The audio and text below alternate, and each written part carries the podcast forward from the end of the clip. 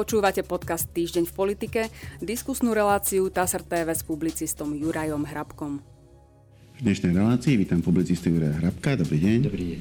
Pán Hrabko, tém je veľa. Začneme významnou politickou udalosťou, ktorá sa udiala v našom hlavnom meste v Bratislave. Prečítam zo správy TASR. Prezidenti V4 spoločne odsúdili ruskú agresiu na Ukrajine. Témou ich útorkového stretnutia bola aj energetická kríza. Ocenili vzájomný, otvorený a úprimný dialog prezidentka Zuzana Čaputová, český prezident Miloš Seman, polský prezident Andrzej Duda a prezidentka, a prezidentka Maďarská Katalín Nováková o tom informovali na spoločnej tlačovej konferencii pri Nacionálnom paláci v Bratislave. Ich stretnutie sa konalo v rámci predsedníctva Slovenskej republiky vo V4. E, samotná V4 je už dlhšie témou diskusí, nakoľko funguje, nakoľko nefunguje. Udialo sa toto stretnutie. E, aký bol jeho politický význam podľa vášho názoru? Politický význam, ak hovoríme o ňom a nie o vecnom, lebo z vecného hľadiska to nebolo, nič nikomu by nechýbalo, keby to stretnutie nebolo. Ale ten politický význam spočíva v tom, že je vždy dobré, keď sa prezidenti stretávajú a spolu komunikujú, napriek tomu teda, že vyriešiť nemôžu nič, pretože ich kompetencie, právomoci sú limitované, ale vždy je dobre, keď sa navzájom komunikuje a keď sa, keď sa stretávajú. Ale dôležitejšie aj politicky bude to, čo nám o pár dní povie pani prezidentka Čaputová správe o stave republiky.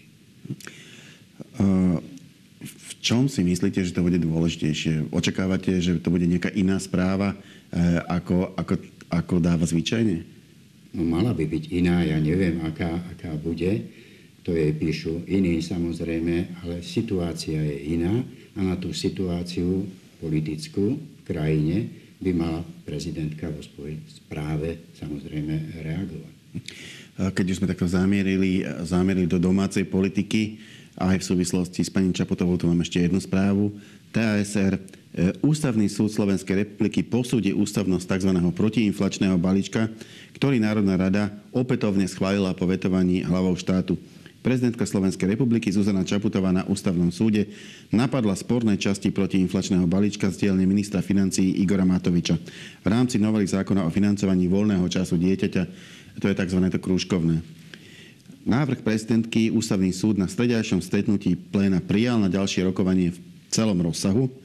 Prezidentka v podaní požiadala aj o pozastavenie účinnosti napadnutých ustanovení, pokiaľ ústavný súd nestihne vo veci rozhodnúť do 1. januára 2023. Okrem procesných výhrad, ako sú nedostatky v legislatívnom procese, uvádza aj hmotnoprávne výhrady. Prezidentka deklaruje, že návrh podala nie preto, že je proti pomoci rodinám, ale preto, aby rodiny dostávali adresnú, včasnú a dostatočne účinnú pomoc. Prijatý balíček je podľa nej protiústavných z troch dôvodov. Argumentuje, že bol, skrátený, že bol prijatý v skrátenom legislatívnom konaní na ktoré zjavne nebol splnený žiadny zákonný dôvod. Obsahom zákona sa pritom mali porušiť ústavné pravidlá rozpočtovej zodpovednosti a transparentnosti. Prečítal som to také, také dlhšie, e, pretože som chcel, aby tam boli všetky podstatné fakty, ktoré prezidentka dala na zváženie ústavnému súdu. Čo z toho vyplýva? pre tento balíček. Je možné, že nejaká časť protiinflačného balíčka alebo celý balíček 1. januára jednoducho nestúpi do účinnosti, lebo ústavný súd e, to pozastaví? Áno, pre mňa je zaujímavejšie iné rozhodnutie včerajšie ústavného súdu. Začnem tak, a to je v tom, ktorom odmietol návrh skupiny poslancov posudzovať súlad ústavného zákona s ústavou. To si bude treba veľmi pozorne prečítať, to rozhodnutie, prečo argumenty tak to súd urobil a to bude veľmi dôležité do budúcna. Samozrejme aj toto, čo urobil. By som sa ešte pozastavil pri tom, čo ste teraz povedali. Dôležité do budúcna preto, lebo poslanci zakázali ústavnému súdu posudzovať súlad ústavných zákonov s ústavou a teda, ako ste tu už v minulosti povedali, ak by parlament natvrdo ústavným zákonom vyhlásil predčasné voľby, nebolo by toho, kto by to mohol skontrolovať, lebo ústavný súd to nemôže. Tak teraz prešla taká skúška správnosti. Čo si myslí o tom ústavný súd, či môže alebo nemôže? Je to ano, tak? To, je, je to tak. Môžeme sa domnievať, čo si myslí, ale preto opakujem, bude dôležité, čo napíše do toho rozhodnutia, prečo to, prečo to odmietol, ako bude argumentovať, z akých dôvodov, to sa určite dozvieme. Vyzerá to tak, ako hovoríte, ako sme o tom hovorili čo sa týka teda už príjmania ústavných zákonov parlamentom, že ústavný súd je vyradený jednoducho z hry a taký, taký napadnutie nejakého ďalšieho ústavného zákonu by už nemalo prichádzať vôbec do úvahy. A teraz poďme k tomuto. Áno, k tomu, čo sa pýtate. Tam treba vyčkať. Vieme, že ústavný súd to prijal na ďalšie konanie, to znamená, že to neodmietol. To znamená, že sa tým bude zaoberať. Kedy, to je v jeho právomoci. Tam je tá podmienka do konca roka, ako ste prečítali, ktorú požaduje pani prezidentka. To znamená, že dovtedy môžete, môže vyriešiť E, celé to posúdenie, či to je v poriadku, alebo to nie je v poriadku. Môžeme do toho ešte vkročiť. Môže, môže alebo musí? Musí rešpektovať ústavný súd želanie prezidentky, aby niečo urobil do 1. januára? Samozrejme, že nie. Veď to no. viete sám. No. A, ona, a ona vlastne len chcela to, aby skôr ako zákon vstúpiť do účinnosti, v prípade, že, že sa mu budú zdať opodstatnené tie jej podania, aby pozastavil, e, pozastavil účinnosť týchto, týchto častí, teda tých napadnutých častí toho schváleného zákona až do rozhodnutia. Na toto sa pýtam, či toto je pravdepodobný scenár. Nechcem, aby to znelo nejako nezdvorilo, ale pani prezidentka môže žiadať, čo len chce od ústavného súdu, ale ústavný súd je ten, ktorý o tom rozhodne o tej žiadosti. To znamená, že už je plne v kompetencii. Pani prezidentka môže navrhovať, aby bolo to predbežné opatrenie vydané, aby súd pozastavil účinnosť, ale je v právomoci výlučne ústavného súdu, aby o tom rozhodol, či tak urobí, alebo tak neurobí. Čiže toto záleží na jeho rozhodnutí, ako posúdiť celú tú vec. Teraz naozaj neurobil nič iné. Tým, že to neodmietol, povedal, že sa tým bude zaoberať a že rozhodne. Samozrejme, to podanie prezidentky ústavný súd veľmi dobre pozná a je na ňom, aby zvážil všetky okolnosti. Možno sa dočkáme, aby som to povedal úplne jasne, možno sa dočkáme rozhodnutia samotnej veci, teda posúdenia tých námietok pani prezidenty už do konca tohto roka. Ak nie, lebo to zaručiť nevie nikto, jedine ako ústavný súd, tak potom o tom môže rozhodnúť v priebehu budúceho roka ako naloží s tým predbežným opatrením, to všetko sa ešte zrejme, zrejme môže uvidieť. Hm? Neviem teraz, teraz presne, ako, ako to znie, ale myslím si, ako som to vnímal, tak ústavný súd povedal, že o predbežnom opatrení ešte môže do konca roka rozhodnúť. Ak by sa rozhodol, teda, že nestihne rozhodnúť o veci samej, o tom návrhu, tak povedal niečo také, že si myslí, že môže ešte vydať do konca roka to opatrenie. V tom prípade, ak by nestihol rozhodnúť do konca tohto roka. No. Poďme ďalej už do e, veľmi horúcej slovenskej parlamentnej politiky. E, prečítam, ako dopadlo e, rokovanie parlamentu e, tento útorok. Národná rada Slovenskej republiky v útorok opäť nebola uznášania schopná pri hlasovaní o novele zákona o štátnom rozpočte na tento rok. Predseda parlamentu Boris Kolár preto prerušil schôdze do 18. októbra do 11. hodiny, keď by, sa mali, keď by mali poslanci pokračovať hlasovaním. Po skončení tejto schôdze má nasledovať ďalšia riadna schôdza, ktorej začiatok bol rovnako naplánovaný na 18. októbra. Poslanci o rozpočte nerozhodli už v piatok 7.10. pre obštrukciu opozície pri hlasovaní. Vtedy rovnako plénum nebolo uznašania schopné. Smer SD žiada, aby sa rozpočet zvýšil len o 207 miliónov eur na opätovné vyplatenie 13 dôchodkov. SAS označila návrh za diletantský, e, spravený a za biankošek ministrovi Igorovi Matovičovi. Predseda poslaneckého klubu Olano Michal Šipoš tento narratív zase pre zmenu odmieta a hovorí o pomoci ľuďom. Tá novela zákona o štátnom rozpočte totiž zvyšuje výdavky aj príjmy rozpočtu o približne 1,5 miliardy eur, pričom výška plánovaného deficitu sa nemení a teda tieto peniaze by mali byť e, použité, aspoň teda podľa návrhovateľov, práve na pomoc e, ľuďom, podnikateľom a firmám v energetickej kríze. Čo sa to teda deje v parlamente? Prečo opozícia vlastne blokuje alokovanie prostriedkov na pomoc v energetickej kríze, veď opozičné strany pôvodne deklarovali, že tento typ legislatívy budú podporovať. Jedna vec sú slova, druhá vec sú skutky. To by sa mohlo tak jasne uzatvoriť. Netreba veľmi počúvať, čo straníci alebo straníckí politici hovoria, ale čo robia, pretože tam je diametrálna odlišnosť. Hovoríte sa, z pomoci ľudí sa stala nejaká mantra je to zaklínadlo súčasnej koalície, keď nemá argumenty, tak použije, že ide o pomoc ľuďom.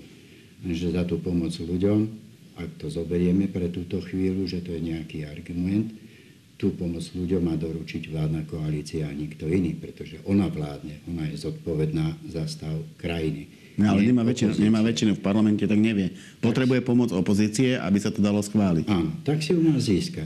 Hovoríte sa, ja nie som veľkým fanúšikom politiky a spôsobov robenia politiky Richardom Sulíkom, ale treba povedať, že v, tomto, v tejto veci postupuje rozumne aj správne, keď žiada rozpich tých výdavkov, ktoré majú byť z tej 1,5 miliardy použité. Obzvlášť, keď je ministrom financí Igor Matovič, ktorý má SAS a Richard Sulik osobné skúsenosti. A vládna koalícia má dve možnosti. Buď mu vyhovie a predloží takýto, takúto úpravu zákona, veď konec koncov na dva razy v tej istej veci už predkladala parlamentu návrh na skrátené konanie, takže to isté môže urobiť aj s tým zákonom, ktorého sa to skrátené konanie týka a uviezť v ňom rozpis tých výdavkov alebo to neurobí a potom si musí nájsť, ak chce, aby to prešlo, musí si nájsť podporu u nejakých iných poslancov. Je v tom, je v tom nedôvera?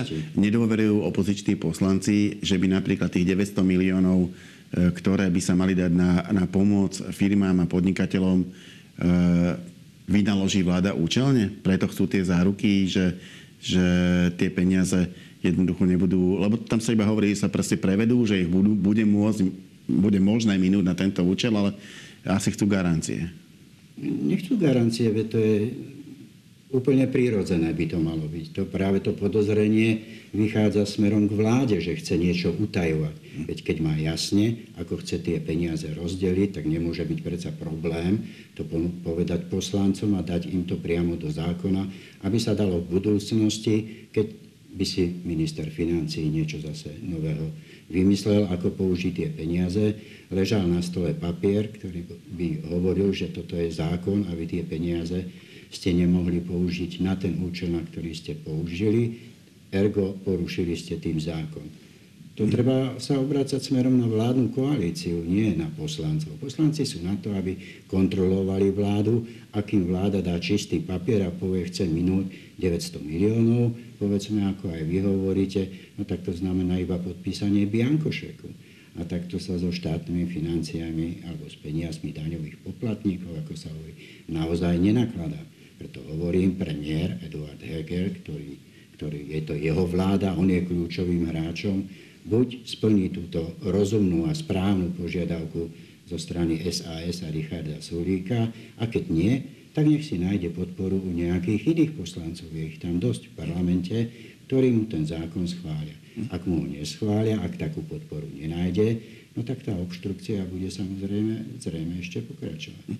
A ako hodnotíte ten argument Roberta Fica, podľa ktorého sa preto e, stanovila takáto vysoká suma, nie ani veľmi presne špecifikovaná, e, že ten hlavný dôvod ani nebola tá pomoc, ale hlavný dôvod bol, aby sa navýšil samotný rozpočet e, tohto roka, pretože tu hrozí, že nebude schválený zákon o rozpočte na budúci rok a teda sa na budúci rok pôjde podľa rozpočtového provizória. To by ale znamenalo, že by vláda musela hospodáriť každý mesiac jednou dvanáctinou z tohto ročného rozpočtu ale v situácii, keď ceny energií, ceny všetkého možného tovaru a služieb v priebehu roka kontinuálne stúpali, to znamená, bola by vo veľkých problémoch, aby si vystačila s rozpočtom z minulého roka. Ale ak by sa ten rozpočet každý mesiac ešte navýšilo 150 alebo 100, neviem koľko miliónov, proste jednu dvanáctinu z tej 1,5 miliardy, no tak by zrazu mali toho priestoru oveľa viacej a ešte naviac, ešte viacej priestoru by mal samotný minister financí, ktorý v prípade rozpočtového provizória môže s tými peniazmi narábať e, e, paradoxne ešte voľnejšie, ako keď je schválený rozpočet. Čiže môže to byť aj takto, že, že to podozrenie Roberta Fica naozaj smeruje k samotnému rozpočtu? Predbiehame situáciu, pretože rozpočet ešte nebol ani len predložený do parlamentu.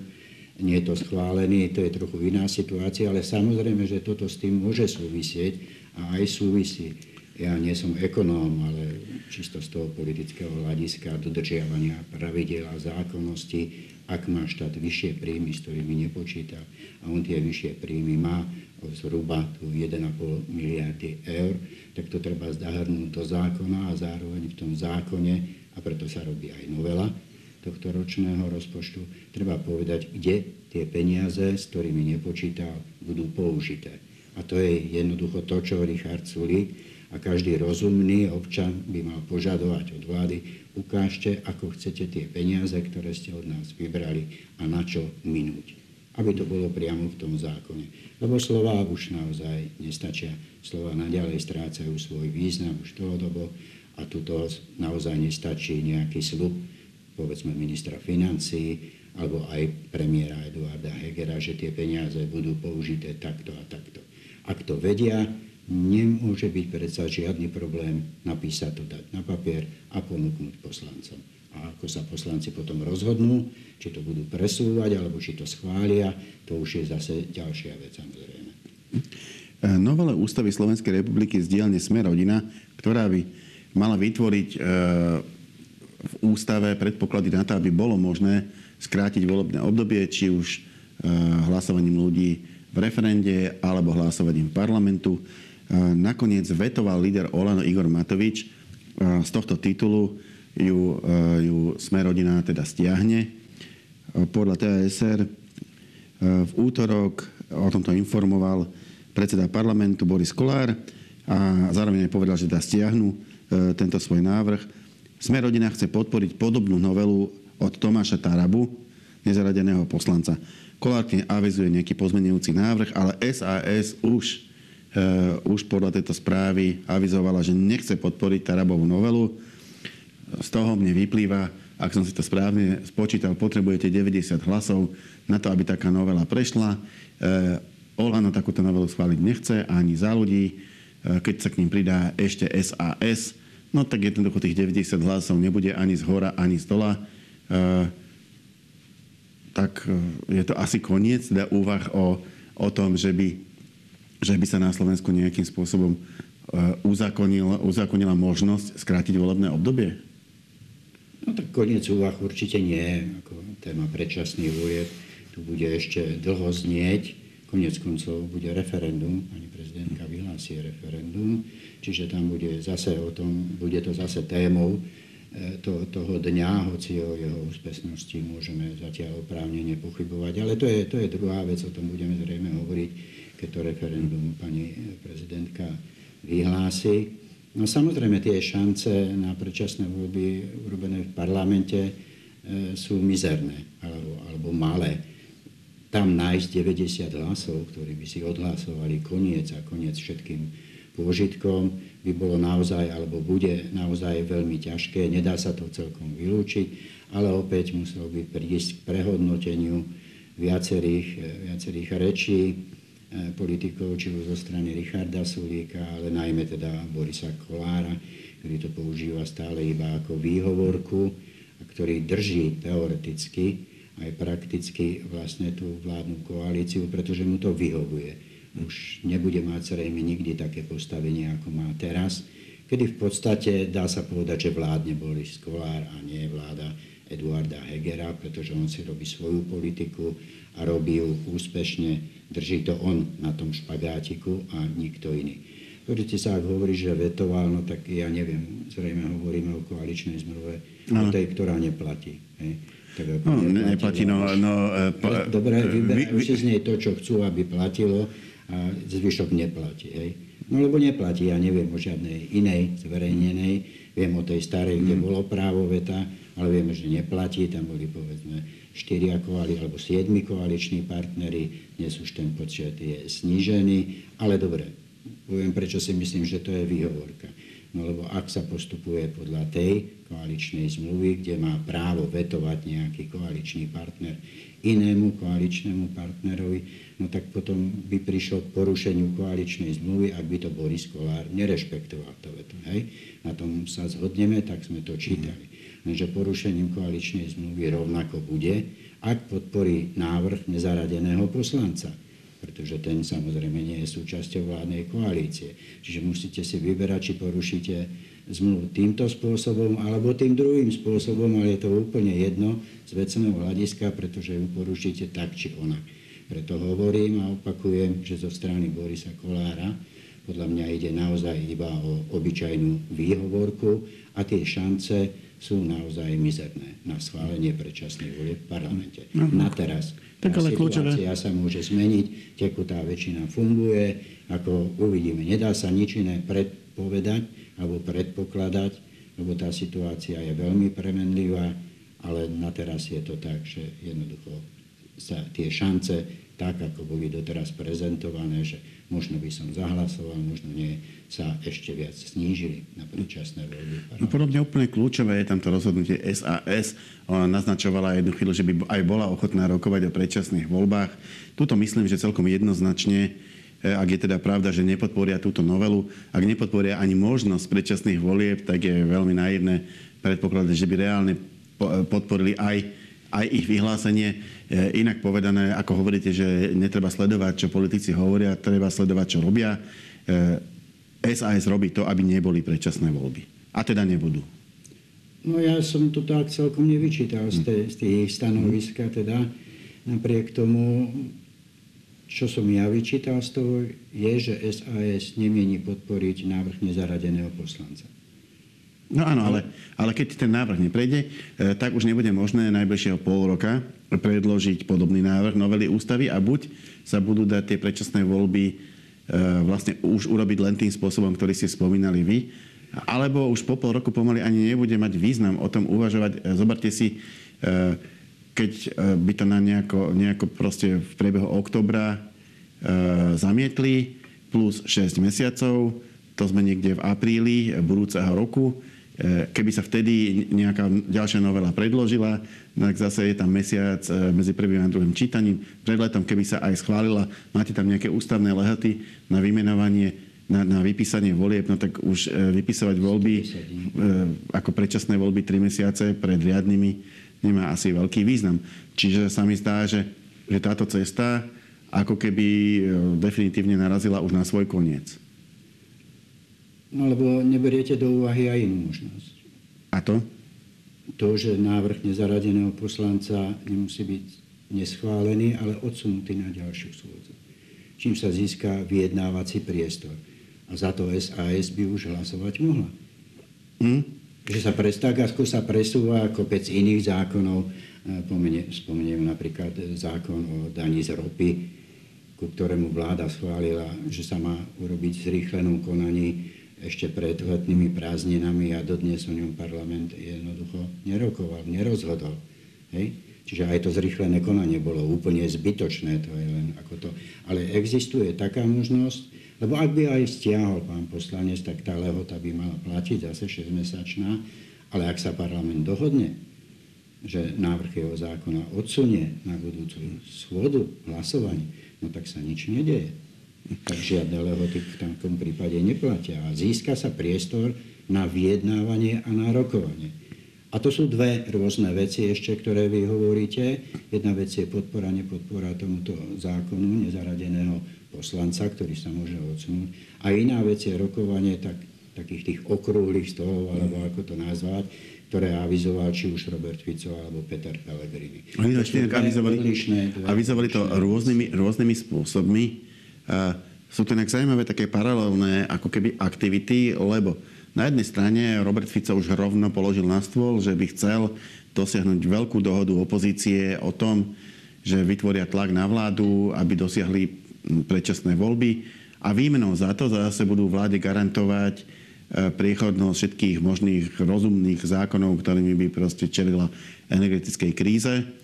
K tomu sa potom vyjadril, vyjadrili nejaké ďalšie strany. Napri- ukazuje sa, že napríklad Saska by veľmi nerada e, sa dala za rokovací stôl s Robertom Ficom o takejto dohode. Možno skôr by sa vedeli baviť s Petrom Pelegrinim.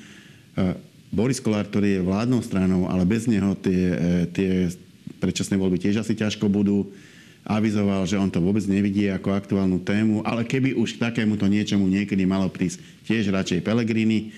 Pelegrini zase povedal, že dobre za týchto okolností on zvolá okrúhly stôl, nech sa aspoň stretnú a povedia si, že či vôbec chcú niečo v tomto zmysle robiť, lebo tak nie je vola, tak nie je ani cesta, to už hovorili viacerí klasici na, na Slovensku. E, čiže, čiže no, ak, ak by sa tá, aby sa tá vola našla, až potom sa dá pokračovať nejakým spôsobom. Zároveň paralelne rozbehol svoje rokovania aj premiér Eduard Heger, ktorý, myslím, dospel, dospel po týchto skúsenostiach k záveru, že ak nemá proste v parlamente väčšinu, je potrebné začať rokovať, aby ju získal. Je trošku prekvapivé, že mu to toľko trvalo, ale pustil sa do toho napokon a zistil, že nejako systematicky mu vládne zákony nechce podporiť ani SAS, ani nezradení poslanci, pán Valašek, ktorý sa hlási k progresívnemu Slovensku, a ani Miroslav Kolár zo strany e, spolu. E, takže v podstate sa zdá, že rozbehli takéto, takéto ako keby rokovacie aktivity paralelne na jednej strane pán Heger, na druhej strane Robert Fico aj Peter Pellegrini a zdá sa, že všetci, všetci traja sa nejako veľmi ďaleko nedostali. Čo to znamená pre budúcnosť? E, jednak to, že, že rozbehli tieto aktivity a jednak to, že, že zatiaľ eh, ani jedna z nich nevyzerá, že by bola úspešná v krátkom neviem, čase. teda, že by premiér Eduard Heger sa snažil nejakým spôsobom zabezpečiť si väčšinu v parlamente. Sekundu, sekundu, prečítam, prečítam zo správy TASR Takže, takto to je, tak, takže toto je tá správa, čiže aby sme tú informáciu mali presne. Bratislava 20. oktobra TASR. Premiér Eduard Heger nevidí ochotu zo strany lídra SAS Richarda Sulíka a nezaradených poslancov Národnej rady Tomáša Valáška či Miroslava Kolára na uzatvorení dohody o koalično-opozičnej spolupráci. Osobne by Heger takúto dohodu uvítal, Podstatné je pre ňoho, aby na konci dňa prešla v parlamente pomoc ľuďom. Mne z toho vyplýva, že sa pokúsil takúto dohodu dať na stôl a uzatvoriť, ale že sa mu to nepodarilo. E, zle som si to vysvetlil. Nie, veríte jednoducho tomu, čo povie premiér. No tak, tak by to asi malo aj byť, ale tie skúsenosti sú presne, presne opačné. Ja som nezaregistroval nejaké stretnutie, nejaký návrh dohody, ktorý by pán premiér predložil E, spomínaným poslancom a ktorí by ju odmietli. Ak prišiel pán premiér teda k tomu záveru, ku akému prišiel. Lebo tak by to malo byť. Znamená to, že im niečo povedal, že im niečo písomne predložil, že im dal nejakú ponuku a oni takúto ponuku neakceptovali. A tu by boli zaujímavé poznať tie dôvody. Ak to vôbec tak bolo. Mm-hmm. A možno to pán premiér myslel tak, že niekto z poslaneckého klubu Olano, ja neviem kto, povedzme pán Šípoš, predseda, sa snažil niečo dohodnúť s pánom Kolárom alebo s pánom Valáškom a tí mu povedali nie. No ale to nie je, že... Nie je to to isté. Takúto, nie, nie je toto isté. Preto ja tým slovám veľmi nedôverujem. Nevylučujem to, samozrejme. Možno to prebehlo tak, že pán premiér niečo napísal, išiel za nimi, alebo teda stretol sa s nimi, dali im nejakú ponuku, podporujte nás, alebo podporte nám toto a toto a oni mu povedali nie, nedá sa to vylúčiť, sviečku sme im pri tom nedržali. Ale jednoducho, ak chce mať potom pokojné vládnutie, ešte Eduard Heger, naozaj mu nezostáva nič iné, iba rokovať a rokovať a rokovať pretože tie tekuté väčšiny v parlamente budú vždy prechádzať a zďaleka nie tak, ako si on želá a praje. Pričom opäť zopakujem, pomoc ľuďom to je iba zaklina do vládnej koalície, ktorá keď nemá argumenty, presne príde s týmto výrazom pomoc ľuďom. Aby som to zjednodušil a vrátil sa k tomu, čo sme prerušili, tá situácia, aj ako ste ju vy pomenovali, je neprehľadná v parlamente a je to naozaj tak, hra e, s predčasnými voľbami je na teraz falošnou hrou, ktorú hrá SAS a sme rodina.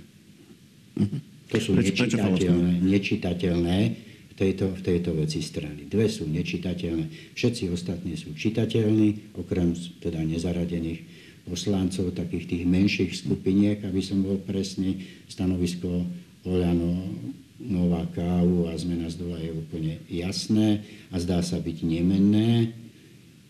A to je, že predčasné voľby odmietajú, to znamená, ak k tomu pripočítame aj tú skupinku za ľudí, je tu 50 poslancov, to znamená, že sa nám tam v tom priestore pohybuje dostatočná väčšina, ak by sa zhodla na tom, že predčasné voľby sú potrebné a medzi nimi hrá GRO, SAS a Sme rodina. Hm? Jedna vládna, jedna tzv. zatiaľ teda opozičná, alebo poviem to mimovládna strana.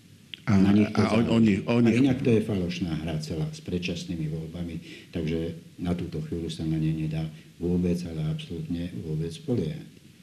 Ďakujem pekne, to bola posledná otázka a posledná odpoveď našej dnešnej debaty. Ja za ňu ďakujem publicistovi Jurajovi Hrábkovi. Ja ďakujem za pozornie. A my sa stretneme v našej relácii opäť na budúci týždeň. Dovidenia.